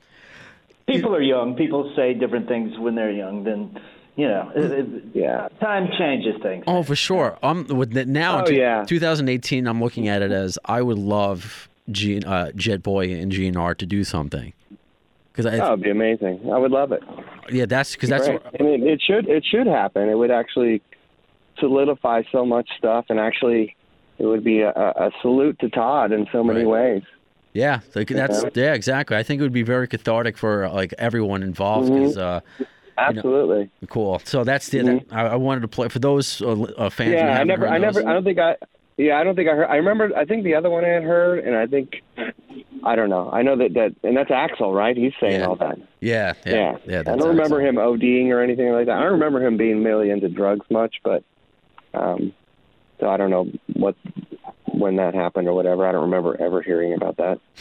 Yeah, I. Cause I'm- ODing. Yeah, I that was I wasn't sure of that either. I, I don't know about Right. you, uh, you Matt. So I don't know if this there was more to the story. But again, that was uh, off a YouTube clip uh, from 1987 uh, in October. So, so, Right. but again, everything that we're talking about with with Steven Adler, you know, his uh, redemption tale, and you know, and, and Todd obviously still meaning something something to you, and you uh, understanding, regardless of what happened, it's still a burden Slash's to take with him. I think you would just be very cathartic and heal a lot of people if something did happen. So I just think that's amazing that you would be open to it and believe that it should happen. So I don't know. I'm putting Yeah, I out the think it'd be vibes. great. Yeah. Yeah, yeah, I think it would be cool. And with the new record coming out and the timing of things, you never know. They're doing what they're doing. You know, it could be cool. And there was a lot of anger, you know, a lot of, you know, like what Axl said, Jet Boy sucked, you know, but then it's like, you know, that's not what he felt back then. And there, and, and there was an, there was a Cat House show that, that Guns N' Roses did probably later that year.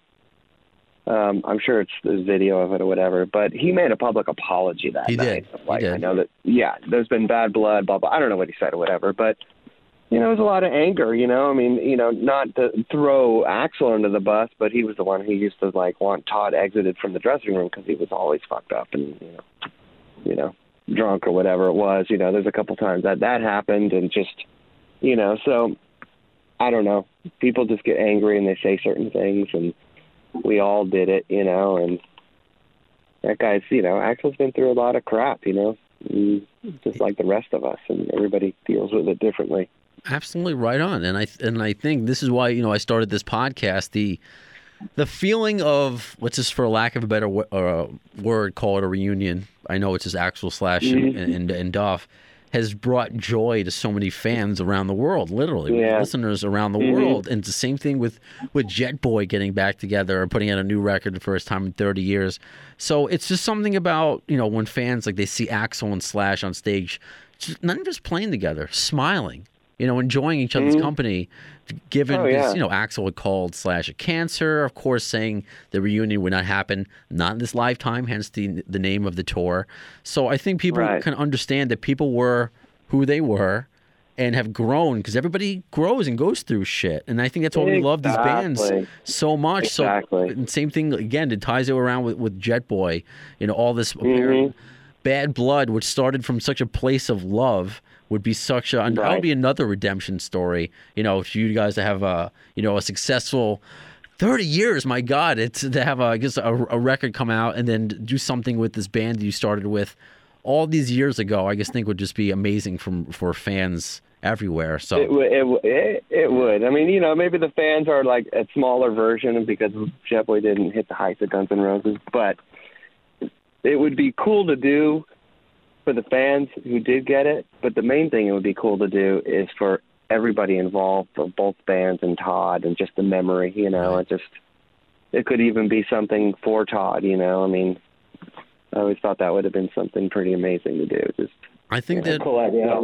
Absolutely. I think Yeah. it's things I mm-hmm. think those would be opportunities I think for for bands to bring attention to you know, now to bring attention to a cause. The things that we know now with Yeah. with addiction and diseases and say, you know, we've all survived but we've lost friends and let's call attention to it maybe healing with you know f- a family that he has now because the show that he's not forgotten. Uh, so I think that's that's awesome and you have a really uh healthy thought process, Billy. This has uh, really been very encouraging and awesome to, to hear from you. yeah, cool. Thanks. So, be pretty pretty cool. Yeah, so uh, go ahead, Maybe Matt. it'll, maybe it'll happen. Maybe it'll happen. I hope so. I hope so. yeah. Hey, hey, Billy. Uh, real quick to bring us to 2018. Yeah. Uh, this new record you guys will have coming out. It, what's the vibe? Is it kind of like a classic uh, Feel the Shake sound? Uh, do you have a title for the record? Uh, tell us something. Tell us about this new project, man. Tell us about the new record. Yeah, um, well, you know, it's funny. The whole thing came together fast and out of the blue, and we got the offer to do it. We accepted, and we all kind of scrambled for a minute, like, wow, we got to come up with like at least ten songs.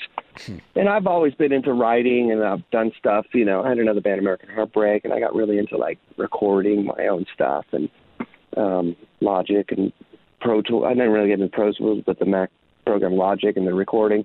And so when it happened, I just like I had a couple ideas, and I just dove deep into it. Fern started coming over with some riffs, and we just started structuring songs, and they it just started flowing. I'd send him the mic, and he'd be like, "Boom, call me in like an hour. I got something. Boom, it's done." And it just started just snowballing, and we ended up writing twelve or thirteen new songs with not having to dip into any old riffage from the old days and it was it was super organic and it was just like meant to be you know it was that chemistry thing that just started flowing. But the songs are very uh you know it's super rock. It's this very it's a combination of kind of the career of the band in a lot of ways. You know it's just uh everybody says it but i think it's the best stuff we've done you know? Um and i'm super excited about it.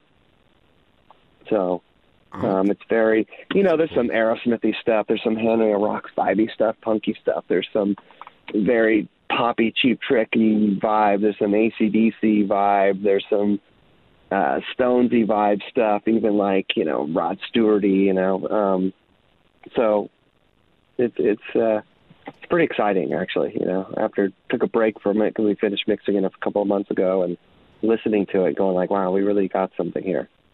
That's You know? awesome that it's not forced, that you were given this offer and you were into it, but the fact that Right. this great product is coming out of it and you're happy and you sound happy with it and looking forward to it, I Mm. think it's going to reflect not just in the music, but I'm assuming live shows. Like, what are our Mm-hmm. plans to the tour? What What's going to come first? What can we What can we expect? New music or a new tour? Uh, don't don't I don't know yet. We're kind of gonna still wait till let the record do it all the talking for us. You know, let the music do the talking, as Joe Perry said.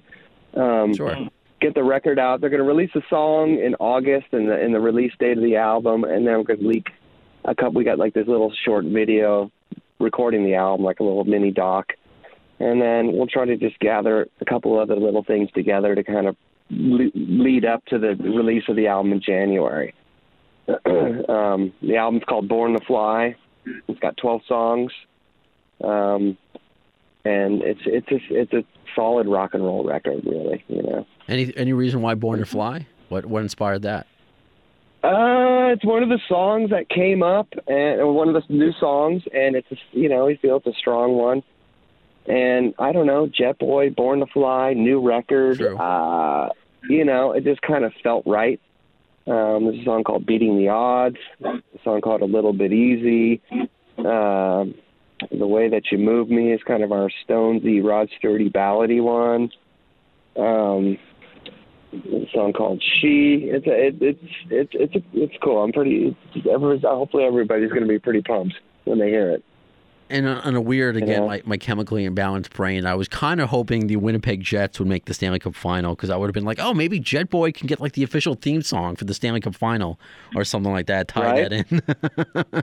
Yeah, right. Yeah. That would be cool. I wouldn't mind that. Yeah, that, know? that would have been funny. But no, that's that's so awesome, and, and I can absolutely see you guys when you do plan the tour, uh, playing uh, Uh-huh. by me Revolution in Amityville because LA Guns was just there. I know Faster Right. Pussycat is playing there soon. They have just a great place for just great bands to, to come through. Just a little spot on Long Island. So um, Mm-hmm. you know, next time you're you know East Coast, New York, I would love to have you in studio. I know this is only part Yeah, that'd one of our great, man. conversation. Uh, just to say. Exactly. Yeah, because touring wise, we'll see. We're doing we're doing a date in Denver in July, and then we're doing we're going over to England to do uh, this Hellfest festival, and it's with the Backyard Babies and LA Guns, um, and a bunch of other bands. And then we'll do a, I think we'll do a couple spot dates to just to make it worthwhile. And then we're just gonna wait till the record's out, and then we do Monsters of Rock cruise, which Oh, cool. to me going to be one of the coolest ones because Rose Tattoo and the Wild Hearts and DAD are on it, and I love all those bands.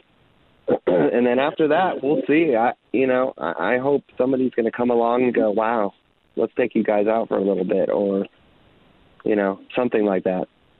I can see it happening, whether it's as we Yeah. were alluding to before, you know, Guns N' Roses, because their manager said that they plan on touring, you know, for years to come. And I, I loved uh, when they, I they they picked a, a very eclectic group of opening acts, the first, uh, I- you know, for yeah. few legs. So who knows what the creative be. process? Who knows, man? It, it really not because it would be so great for the band to be out with them and to do that again, but it would be, it would be, it would be a cooler thing than there's no other band can that can connect and do something that hardcore fans will be like, "Oh, wow, that's pretty rad," you know. Absolutely, absolutely. So let's see what happens. I love it, Billy. You know, this was uh, such a cool Yeah. conversation to finally uh, speak with you, and you know some of the Yeah, stories that I've you know read about over the years, but kind of hear it from your your mouth and, and just get a sense for Mhm.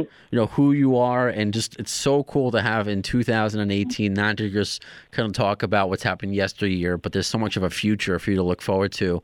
I just think it's just Yeah. uh, it's just so awesome and a blessing, and uh, I guess continued success and you know, as we we said off the air, this is only part one. When the album is, is done or close to being done, you're going to come on and hopefully with a friend of yours. I won't, you know, uh, we don't know whom yet, so I won't kind of put that out yeah, there. we'll definitely. Yeah, we'll definitely do that to get you know get something closer when the record's out and uh, play some more clips and all that. I'll I'll try to get you a clip for this one at least. Maybe we could sneak a couple riffs in and then uh, right on. Yeah, we could talk about the guitar stuff that I do with my other my business. That's my main thing these days. You know. Yeah, no, absolutely. Learning more about uh, Billy. But in the meantime, uh, how do fans keep in touch with you? Uh, your rock and roll relics on, on Twitter? Yeah, that's my that's my guitar company. Is Okay. rockandrollrelics.net is the website, and you can go to everywhere from there, from the Facebook, and it's really you can go to jetboyrocks.com and and lead to over all the other social media sites as well. So, um, yeah, and then uh, Awesome. yeah, when the record's out, it'll be uh, that'll be the place to go to uh, hear some clips and you know buy the album. Well, I'm looking forward to it all. Talking to you again, the new Yeah. album, seeing you uh, live and in person. So, unless you have any other questions, Awesome. Matt, uh, before Billy goes. Uh, one, I want to thank him for the conversation and the music. Uh, um, enjoyed the Feel the Shake record, and the new record sounds really promising. I got one last question for you. Um, uh-huh. Billy, Hanoi Rocks. A lot of people know like the Hanoi. They've seen like a photo of Hanoi Rocks or whatever. For people who want to dig into the music beyond the look of what inspired you about these guys, where do you recommend they start? I've got the Self Destruction Blues record. If there's a song or an album for people who want to get into Hanoi Rocks and see why they Uh-huh. influenced Jet Boy, GNR, all these people, where should they start? It's really the early stuff: Bangkok Shock, Saigon Shakes, the early one with Tragedy and uh, 11th Street Kids, and uh, uh, you know, then of course Oriental Beat. You know, I mean that was a great record with Motorvatin', and then Self Destruction Blues, of course, is you know, Love's an Injection is one of my favorites, and then Malibu Beach off of uh, uh, Back to Mystery City is brilliant too. So those are the those are the records, and then and then the live one. I mean, you can go into all of them, but I would say the first three are like the magic records for me. Awesome. Thanks so much, man. Yeah. Cool talking with you. Cool. Yeah, awesome. Thank you. Maybe next time we'll do uh, Billy's picks. You know, uh, whether it's the the, the essential Yeah, I albums or maybe some new music that you're you're listening to that you can turn us on to. Yeah, yeah. There's a lot of new stuff, and I can go deep with all the Hanoi and all the stuff we talked about, Lord's of New Church, and you know, it was it was always about the music, but if it had that look with it, you know, that's a huge part of rock and roll too. Right on. But uh, are you still Yeah. any Aquanet still for you these days or no? No, no more Aquanet. I think all I, I all I wear, you know, it's just it's pretty straightforward rock these days with the rock shirts, like Matt's badass draw the line shirt, you know, stuff like that. Right on. This Right is a pretty cool one. Thank you. yeah. Thanks, Billy. All right, man. Okay, I'll talk to you guys. All right. So, uh, Matt, what did you what did you think of the interview? I enjoyed it quite uh quite extensively. No, I thought Billy was great, and it's cool that he kind of painted a picture of you know like uh, meeting the uh, Axl when he's still known as Bill Bailey and Izzy, and what it was like playing those shows together, and the music they all loved, Hanoi Rocks, and you know him being willing to talk about uh, Todd Crew and the stuff that went on with that, and uh, I thought he was pretty uh, pretty damn good with all that. He was to, and I think more than any other guest, when we've asked about their influences, he went real deep, and I think it gave us a real good sense of what not just what he was listening to, but he mentioned what he and Izzy would listen to, drinking their peppermint uh, schnapps. You know, uh, rather than seeing a live band, would rather just listen to their their ghetto blaster or whatever. Uh, I just think it really paints a scene of who, I guess, for the sake of this podcast, who we, who our I don't want to say heroes, but uh, you know, the Guns N' Roses, you know, our favorite band, uh, looked up to as well. Kind of that that chain reaction. And yeah, when he started talking about Todd Crew, I know uh, Matt, you and I off air, we spoke about we we knew the connection. Um, it, we we know he's talking about it publicly.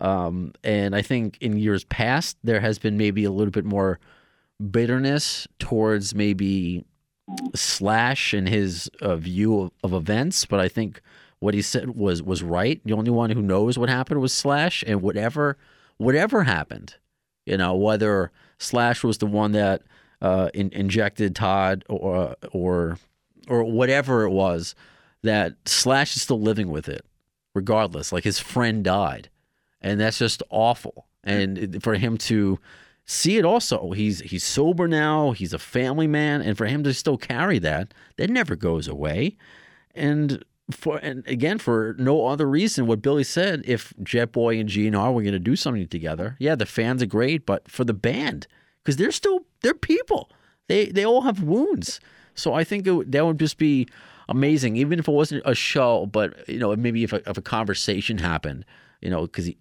yeah, because these guys were all friends, and life is too short. Todd Crew's life was too short, so I really appreciate uh, you know Billy talking about that stuff with us because it's it's difficult. It really is. I I I don't know for his perspective to talk about Todd, but I know what for people who I've lost, sometimes it's it's it's hard to do it with people you don't know because he doesn't know us. We we try to you know make it as friendly as a conversation as possible, but it's one thing if Billy's talking about it with his bandmates or his family, but just to talk about it with two guys like us, I don't know. I really appreciate it that he was he was very open. Oh, very much so. And time changes stuff in terms of like the Sure. anger between the bands. And I thought, I think actually think it'd be cool as shit to say like Guns headliner arena with like say Jet Boy and Faster Pussycat on. I think that'd be fun as hell, man. Uh, and I think you know, I mean. Uh, and I'm sure it's very complicated for the guys in Jet Boy in terms of, you know, it's, you know, uh, it sounded like it was getting really complicated working with Todd Crew at that point, from what Billy was saying. But uh, you know, even at that, I'm sure that uh, at some point they, you know, maybe felt, you know, uh, probably had a weird feeling about firing him. Maybe I don't know. Not that you know, not that they were wrong to do it from what they were saying, because they were trying to, you know, they had this opportunity to have their first album come out, and you know, uh, but you know, I, I, I thought he was really, really cool and interesting talking about all that stuff. Yeah, and- the comparison for our sake, again, it being a GNR podcast, is talking about Steven Yeah. Adler. We don't know. We we really don't know, even whether it was back then or now. You know why he's not involved. We can all speculate. We can all think that we know the truth, uh, but we don't. Other than the people involved, and even the people involved have their own perception on what went down. So you just want what I would like to see as an opinion, while people are still alive, some sort of healing going on because I think this has just uh, done a world of good for Axl Slash and Duff. Uh, I think whether Steven wants, you know, a full reunion or not, I think it did a, a world of good to be on stage again uh, with them. And I think it's, as you heard it from in Billy's voice, for him to making a, a new Jet Boy record for the first time in 30 years. I think it's just incredible. Um, but before we go, because we were getting some perspective on what we do all the time, like their first Guns N' Roses show. So to see his first Guns N' Roses show, which were kind of Hollywood Rose. Uh, I know in the past I've, I've spoken about my first uh, GNR show, which was with Buckethead. Uh, but I want to talk a little bit more with you, Matt. I, I, I would like to think next you'll be on again as a co-host, but you I, I want you to share some of your good GNR stories that because I don't want to make people wait uh, until the next time you co-host. But you were telling me some some good shit off the air. So, uh, what was your first GNR show? Since you're a little bit older than I. Yeah. Uh, so uh, yeah, Brenda. So the first Guns N' Roses show I ever saw was June 30th, 1991. Uh, it was on the Illusion tour, but the records hadn't come out yet.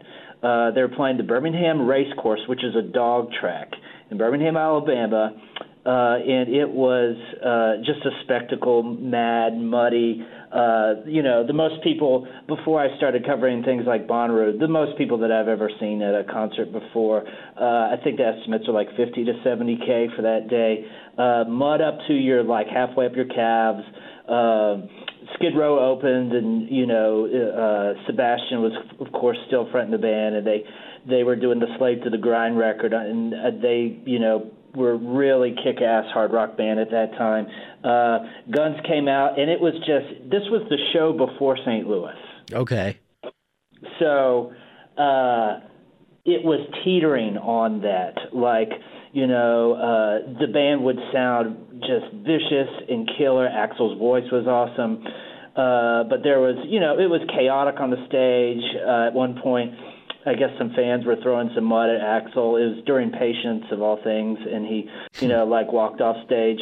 But I'd walk off stage, if you know, I'd walk out of office if people were throwing mud at me while I was trying to type a story. But like, uh, um, but anyway, he came back out, and you, you from time to time you could find tapes of that show on YouTube. I, I think it's down right now. But at one point, when Axl was off uh, stage for a little bit, uh, Slash erupted into the communication breakdown Led Zeppelin riff, and like the crowd was just like mind blown that Guns N' Roses was about to play communication breakdown. Uh, but they didn't play the whole song; they just played a little bit. But uh, it, it's like one of those polarizing concerts that like people there either thought it was the best thing they ever saw or the worst concert they ever saw. It's definitely one of the most infamous concerts in Alabama.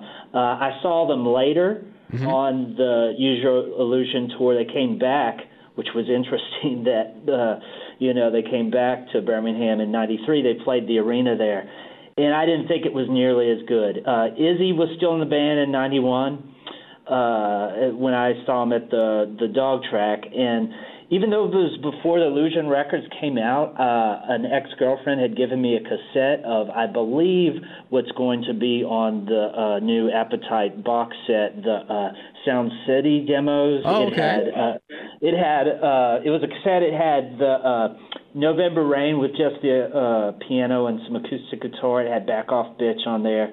So like you know, I was like probably maybe one of a handful of people, you know, I would think who you know, they played November Rain before it came out at that 91 uh, Dog Track show. Uh, and uh, it, it went over good because you know it's such a brilliant piece. But in '93, by then Gilby Clarke, who I love and is a uh, a good rock guitar player, he was in the band by then.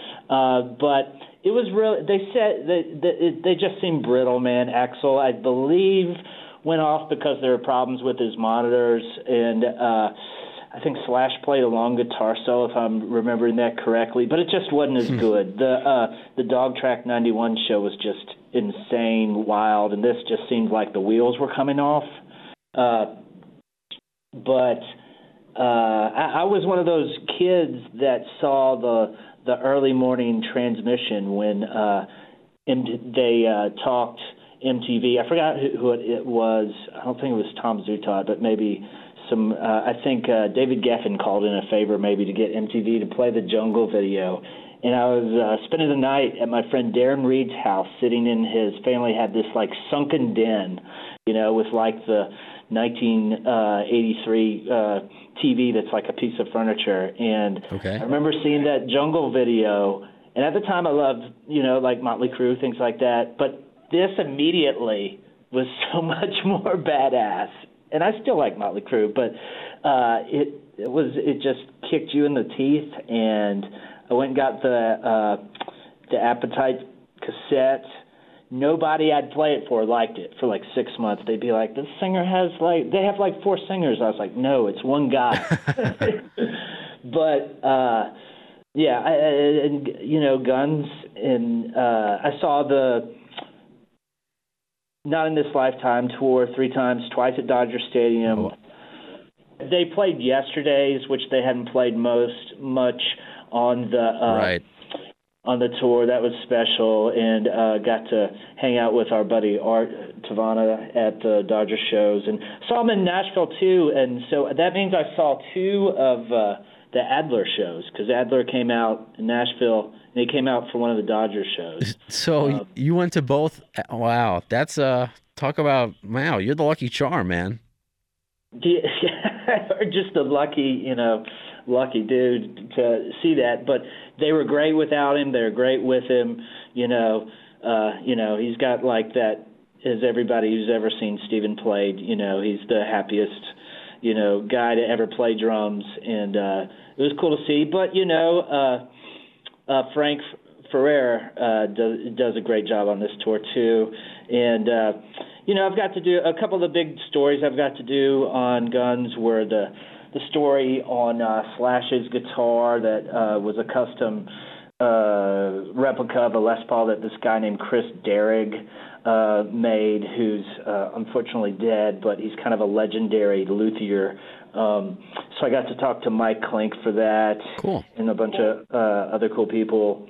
And uh, I get uh, I did the West Arkeen and Chris Weber story that I think was last year, and uh, Chris was so great to talk to, such a nice guy, and I love his playing on the Hollywood Rose demos. Um, and uh, it was cool getting to talk with West brother uh, Abe Arkeen, who's a real good dude, and uh, oh wow. Okay.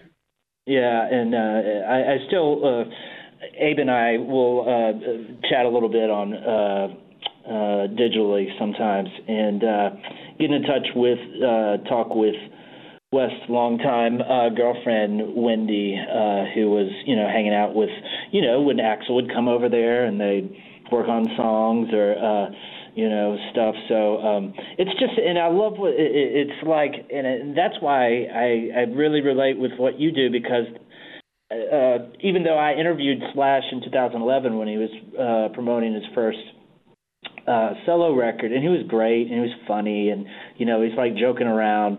Uh, one of the questions I asked him was, "What's a strip club every man should visit at least once?" And he was like, uh, he was in Las Vegas at the, the time, and he was like. Uh, you know, we got the spearmint rhino or something like that in Las Vegas. And later, I always get people at the end. I'm like, just to set the scene for the reader. Where are you? Like in your hotel in Vegas? Right. Are you? Or, or the gig? He's like, I'm at the spearmint rhino. but he was funny. He was clever. Uh, but uh, but what I was saying is, man, like what you do and like what any of us do that you know does reports on guns now and writes stories on them is you have to interview the periphery guys. And, but that's cool because that's a different perspective. That's a different angle on the camera uh, to talk to these people. And uh, whether it's Alan Niven or Mike Clink who rarely does interviews or you know like hell man art getting to talk to Tom Zutaut or you know it, it's or these, you know, somebody like Billy Rowe who played gigs with guns early, or you know, all the other cool people. Well, speaking of of West, uh, our next it should be Yeah. our next episode. Uh, James uh, James on the record or Jamie Hunting, who was on the Outpatients record with West, and that was apparently the last known recording uh, with uh, Axl and Slash on it together. So we're going to talk to him next episode, and that's another perspective. So, because I think a lot of what it is, it's the fringe guys, like yeah, of, of GNR, but it's the awesome stories that people don't know about. You know, just because they Oh, they might not be as high profile, so to speak, doesn't mean their stories are any less entertaining or significant or informative. and they're almost more interesting in a little Some- bit because yeah. it's a different camera angle. Like it's not like the you know uh, you know the icons or superstars like Slash or Axl or Duff or whatever, or you know s- even someone like Steven who's legendary in his own right. Like I don't know, it's kind of neat in a way. Do I wish that you know for my job as a journalist? What I mean, Axl Rose is, uh, you know, definitely the uh, the big white whale, so to speak, Yeah. in terms of, you know, i everybody always asks me if you could interview one person, it'd definitely be Axl. But you know, Same.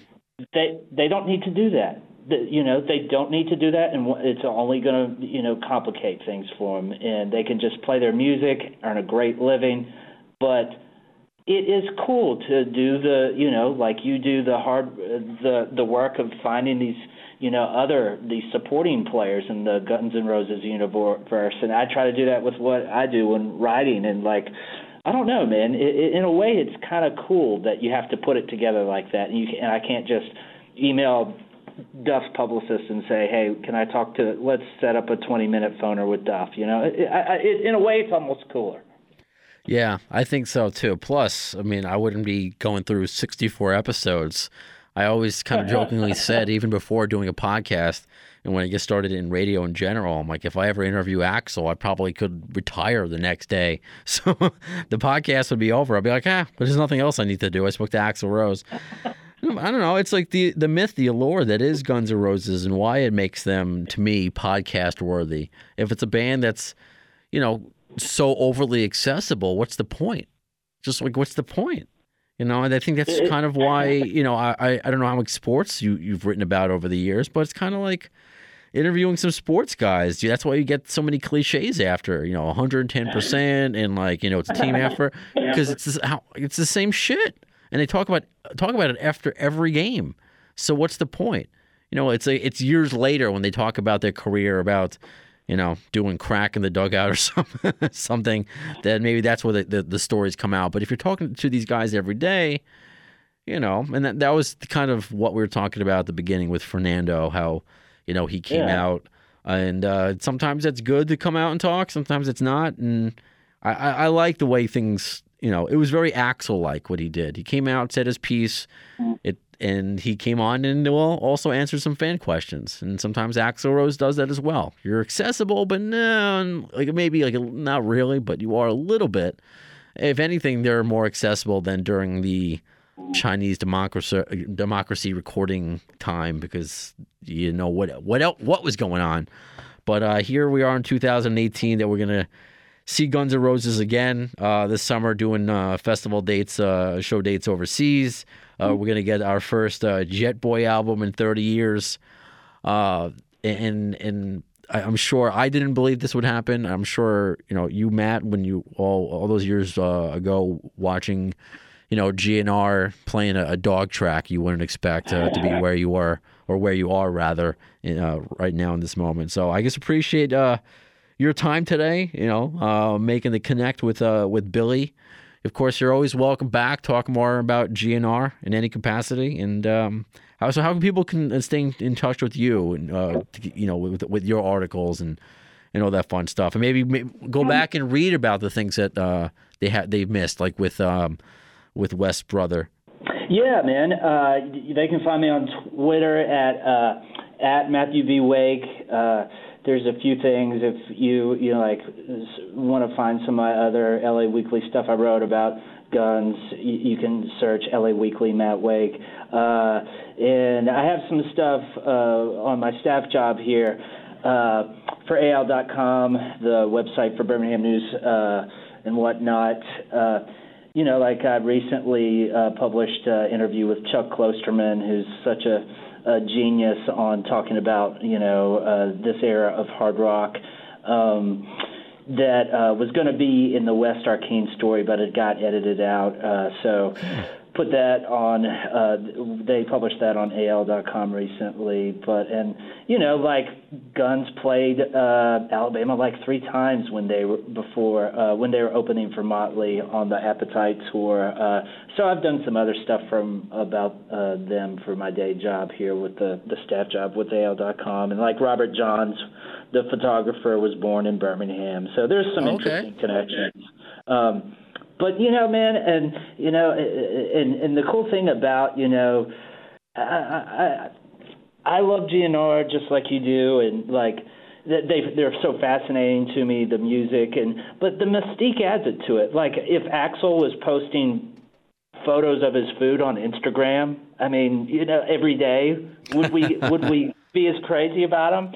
And I, I think it gives more longevity to actually, you know, stuff like what you do, man. It's like putting these other pieces. It's going to take forever to put these pieces. Sixty-four episodes, man. You're gonna, you've got a lot more to do to, you know, to complete the picture. I never would have thought. I, I guess never would have thought, and I, that's why um, all the the blessing and good luck to our friend uh, Art Tavana who's putting together his uh, Guns N' Roses book, and I know he's writing a, a Chinese democracy article on the what is it ten year anniversary of it. So no, it's it's been very cool to you know before me doing this. You and Art were writing. Uh, I mean, of course, many many others, but you know, right now, who I think are really waving the the GNR flag high. That's you, uh, Art Tavana, and as you mentioned before, I think it was you who. And I will. I haven't made a formal. Um, I haven't reached out to him formally, but that's Chuck uh, Klosterman. I remember him specifically being a huge uh, champion of uh, Chinese democracy when that came out. So uh, maybe if we ever get Chuck on the show, you'll co-host that one. Maybe that'll be cool. Oh, I'd love, I'd love to. And uh, uh, Brando, thanks for having me on, man. Uh, it's been, it's, it, it's been, it's been awesome. Yeah, it has been. So it's the first time. Uh, I don't think I don't know anybody else from Alabama. So you have that uh, that credit. Hey, you, you, you know what now, man. So, uh, thanks, Brando. This has been fun. Thanks, Matt, and thanks to to all of you. Once these podcasts air, I really love the feedback that I get, and the conversation continues. To use kind of a, a broadcast cliche, the conversation continues in between these episodes. Uh, follow us on Facebook, facebook.com slash the AFD show, or on Twitter at the AFD show. Uh, I just like talking back and forth, whether they're, you know, public comments on my posts, uh, plenty of instant uh, DMs, PMs, whatever you uh, crazy kids are calling it these days, having some cool conversations with all of you. So just keep this uh, podcast night train rolling. Couldn't do it without you. So uh, tell people about us. All right? I, I think we're building a nice little community here. It's all, again, uh, thanks to you. And as far as the next episode of the AFD show is concerned, well, in the words of Axl Rose concerning Chinese democracy, I don't know if soon is the word, but you'll see it. Thanks